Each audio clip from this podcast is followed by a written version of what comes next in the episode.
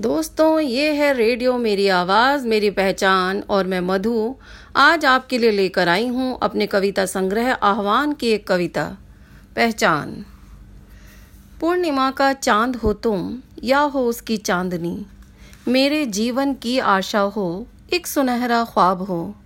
मेरे सोने जीवन में तुम, एक चमकता दीप हो। मेरे घर की फुलवाड़ी का सबसे सुंदर फूल हो तुम तुम मधुर संगीत हो। प्यार का प्रतिबिंब हो तुम, सुख की ठंडी छाँव हो। तुम नीलम के मेघ हो, तुम ही अनंत ऋतुराज हो।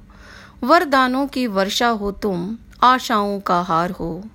इंद्रधनुष के रंग हैं तुम में, खिलती कलियों सी मुस्कान।